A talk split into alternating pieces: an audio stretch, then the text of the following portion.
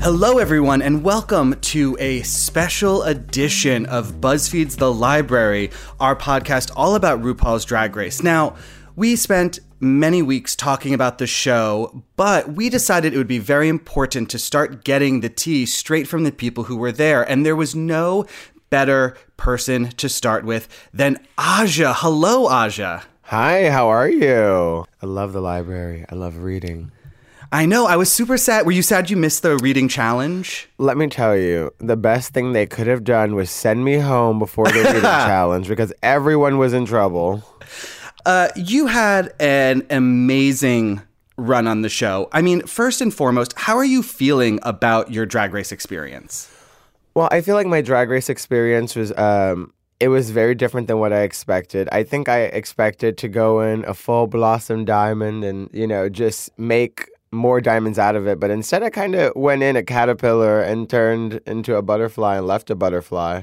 Because you guys filmed that season, what, like almost a year ago, right? Yeah, it was like almost a year ago already. So it's really odd to watch yourself, like, you know, uh, pre uh, pre growth and like pre pre uh, criticism from the show because you you don't have the criticisms yet and the you know the real change hasn't really happened so Right. you're looking at yourself raw and before you went through that experience and then you see the entire thing happen on TV and you're like whoa It, I'm curious. I mean, when you were, you know, one of the things that crept up a lot for you in those first episodes when you were sort of taken aback and when you thought you were going to come in and just, you know, own the competition, Michelle read you for your makeup a lot in the beginning. I mean, what was it like watching those episodes now a year later? here's the thing it's like i really i don't know looking back at it i now i'm like oh my god my makeup was terrible but i feel like at the time you know a lot of people have approached me and they're like you know i didn't think your makeup was terrible before the show. They're like i think that episode you had a little a little moment. But uh but you know a lot of people know me for my makeup before the show and even after so it was really odd to be right about uh, my makeup especially. I think i just think that like uh, the execution was really off uh, at that moment, and uh, you know, but there's time limitations, and you know, you have literally only so long to get into full drag. You know, you, you don't really have time to. Uh, if you take six hours to get ready on the regular, you don't have time. Not that I How take six hours. How much time do you have, you know, on average for the runway? It depends. I think that uh, sometimes it could be like two hours. Sometimes if we're lucky, it's a little bit more. And that's when we're being sneaky. uh, let me. I mean, there was a conversation in the early episodes. I think Peppermint was the one who sort of teed it off about this new wave of queens and how Facetune and Instagram is sort of altering people's perceptions of their aesthetic. What did you think about that conversation? Um, I think that the the conversation itself is uh I think it's a little like stupid to be honest because I think everyone I think everyone edits their photos, everyone wants to look good and everyone face tunes, you know. Yeah. Yeah, some people do take it to the extreme and you know they turn themselves into like watercolor paintings. but, you know, if that's what makes them feel beautiful and comfortable then it shouldn't matter. I feel like this idea of being deceived by someone's appearance is so artificial anyway and it, it just it, it's so redundant because you should always appreciate people honestly for who they are. Totally. Uh, your look in the episode that ended up with you going home was, as Michelle said, the best you've ever looked in the competition. I mean, I was living for like that Helena Bonham Carter hair and the skirt. I mean, on some level, if you had to go home, do you feel good about going home on what was deemed your best look? Well, I planned that look because I knew I was going home. Really? I I didn't think I did that bad in the challenge, but uh, given the circumstance that I had that little like you know breakdown or not even it wasn't even a breakdown. It was me having, having a very human moment. and, you know, you know, uh, expressing my dislike for either of the roles that I got because I didn't want the one that I got assigned, which I wish I would have kept. Uh, and Yeah. I didn't really like the one I was given after that either. So I was just over it, and I was like, I, it didn't hit me till later. I was like, oh. I was like, this is gonna you know, this looks very unprofessional and this is going to like get used against me somehow on the runway. They're going to be like, you should have been on it. You should have been on it. Especially in an acting challenge where, yes, there were a few who were really great, but I think it was a very tight acting challenge. Yeah. For sure. I'm curious, you know, when you say you felt like you were going home, this is season nine of the show, and you have girls coming in who, like Charlie, don't lip sync, or like Farrah, don't make their own clothes. I mean, how much of a drag race sort of expert do you need to be at this point when you come into the competition to sort of know how the game is played behind the scenes so you know how to play the game on camera? I think the game is different for everyone. I think that some people can get by by being a great actress. Some people can get by by just knowing what works for them. With me, I uh, I had this like perception before the show that if I went on and I was like completely self-made because a lot of queens showed up on the season and they had like all these great continental hairs and coiffed wigs and they had all these like beautiful outfits that were made for them and you know, before the show, I, I literally sat there and I made everything I wore by myself. Uh, and I also did all my own hair. So I thought that I was going to, you know, be like, hey, this is me. I'm self made. But, it, you know, it doesn't always turn out that way because, you know, you can be self made, but it doesn't mean you made yourself pretty. uh, you know, so I that was definitely a moment was like getting there and then seeing like I remember just looking at Shea pull out all those big, beautiful, colorful wigs, and I was thinking to myself, "Oh my god." I was like, "What did I do?" uh, so that was a that was what I really wish I would have tapped into my resources. And I think that one thing about Drag Race, if you're going to play the game well, you have to know to tap into your resources and get as much help as you can get. Because if you take if you have anything that's uh, distracting you from just putting your focus directly into Right. the competition, and part of that is, you know, being distracted over the looks. Or if you have to do extra preparation on the runway because you know you brought something that wasn't finished, Right. a lot of that can really alter someone's performance. And I, I think a lot of that happened to me. that and, you know, a combination of, you know, I was just like, I don't want to go home. you know, when you don't want to go home, you will get in your head. You'll be like, Right. ah, you, you know, anything to stay. Absolutely. I mean, speaking of, you know, you were up against Nina in that final lip sync, and she's someone who's really been in her head so much this season. I'm curious what your take was. You know, Rue has clearly made it known that she's invested in Nina's journey. What was your take on Rue keeping Nina over you? Well, honestly, I just think everything happens for a reason. And mm-hmm. if it was my time to go, it was my time to go, and that's okay. And, you know, I, I don't blame uh, I don't blame Rue at all. And Nina, you know, she definitely still had uh, she still had a major moment to come. You know, I I I even as a viewer now, I want to see Nina overcome that uh, that you know the quote unquote the inner saboteur. Right. Uh, you know, will she? You know, we don't know. We'll find out. Uh, but I completely relate to that part of Nina because she's just vocal about something we're all feeling. And, uh, you know, sometimes we're able to talk ourselves off of that ledge, but sometimes we're not. And, you know, she was just having a block where she really couldn't talk herself off of that ledge. So, I- you know, with that said, I'm curious who do you find yourself rooting for at this point in the competition? Who's your pick to win? My pick to win, I have so many, honestly, because I think they're all really talented, uh, and especially all the girls left are like, uh, well, most of them are really are really unique. So, um, my personal my personal favorites are gonna are gonna it's gonna be Sasha because you know she's my like Brooklyn homegirl. Yeah. And like uh, she's so unique, and she brings something that the competition has never seen before. You know, it's not. It's more than just a unibrow. It's she brings an entire culture behind her Totally. that the world is just now being exposed to. She kind of reminds me of like if Joan Crawford and Nosferatu had a baby. Like it's Sasha Velour, or a little bit of Shirley Bassey too. Like she just has these like references, and they're all old school, and some of them are a little darker than others, and she just like bashes them together. Not bashes. That sounds terrible, but mashes them together into like sure. this like little pot that we call Sasha Velour. when you said that, you said you know, for the most part, they're all bringing something. I mean, who do you feel? Is there anyone who's in the competition now? You're sad lasted longer than you. Well, no, because like I said, everything happens for a reason. I think that you know everyone, you know, every dog has this day, and everyone has their moment.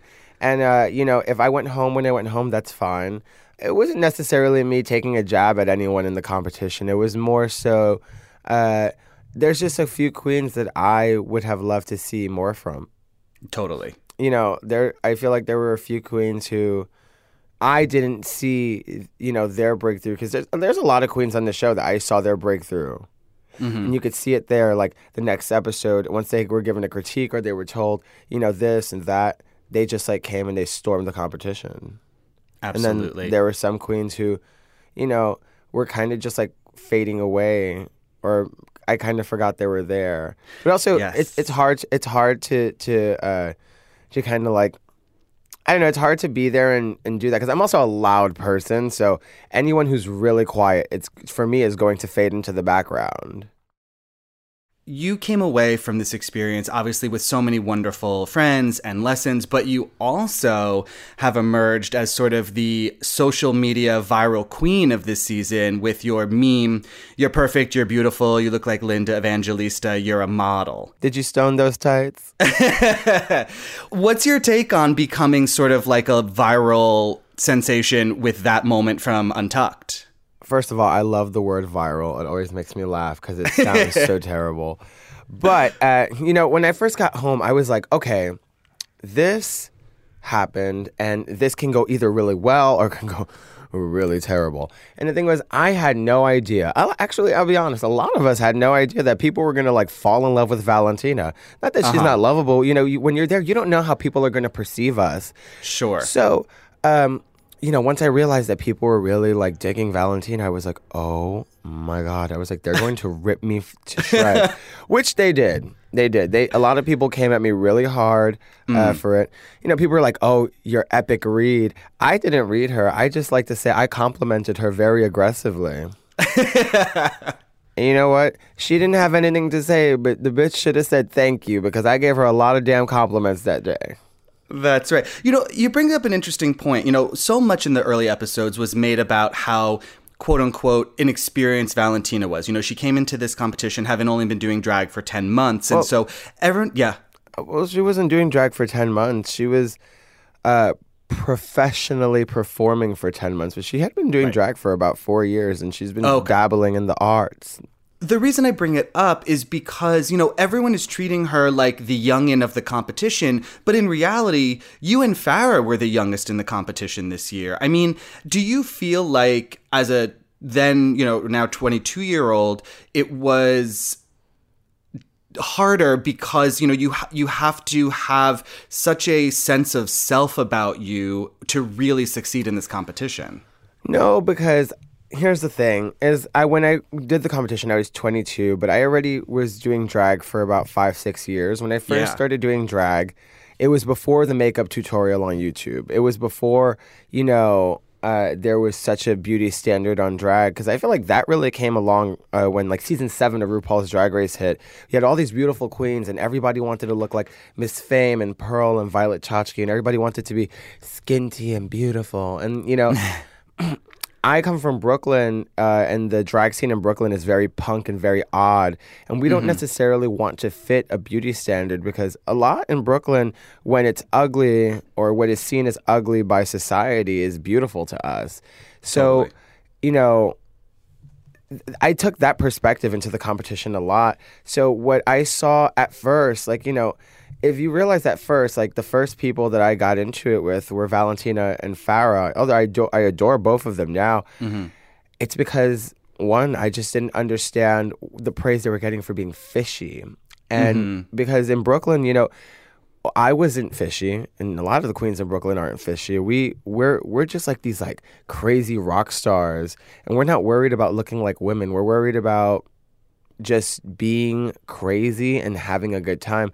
So uh, that was the most odd uh, thing there. It was really it wasn't being young. It was more so even though we were, me and Farrah were the same age, we were coming from two very different areas and eras sure. of drag.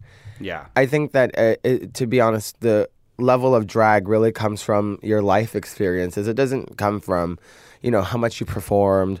Because, you, mm-hmm. you know, you can do the same song for six years and not get any better at it.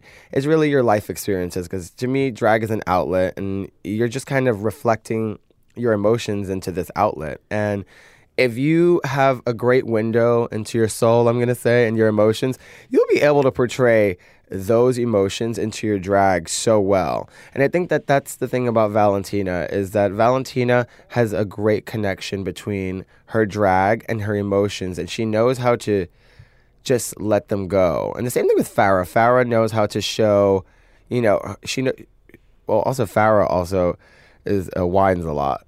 And she also looks like she whines I didn't pick up on any of that this season. Girl, I love her so much. Her vo- her uh, her voice literally was like the highlight of my day when I was there because it, you'd always know when she wanted like a smoke break or she had to pee really badly because it was very like it was like oh my god can I please pee? It was so it was so funny. I love her so much. That's amazing. Well, you're talking about, you know, growing from life experiences. And I think everyone who comes out of this competition talks about how it's just you get so much growth in such a short amount of time. So when you look at Drag Race, how do you feel it helped you grow as a queen? I feel like Drag Race definitely opened up my perspective. And like I was just talking about, you know, not seeing the fishy queen as a threat. Uh, I f- totally f- have felt myself become way more of a fishier queen after Drag Race. uh, but I've also found myself like really wanting to challenge uh, my idea of drag and what drag is and is becoming. And, um, you know, Drag Race definitely you know, is a very mental and uh, emotional experience. So, taking all the you know all the critiques that I was given and taking every uh, you know every experience that I had, all my little meltdowns and breakdowns and everything, it definitely has pushed me to. Uh, I don't want to say be more professional because I never feel like I was an unprofessional queen, but more so, honestly, it just teaches me to want to just let go a little more often because the one thing that I think I had that some of the queens in the competition didn't have was a, a very strong vulnerability. Like I just wasn't scared to lash out on camera and I wasn't scared to just have a moment, you know, and there are some queens that will not do that in front of camera because they're scared of the reaction they're going to get or they're scared of oh the fans are going to think i'm a bitch or they're going to think this that and the other you know? To me that's not what's important. To me what's important is just being yourself and if you're having a moment you're having a moment.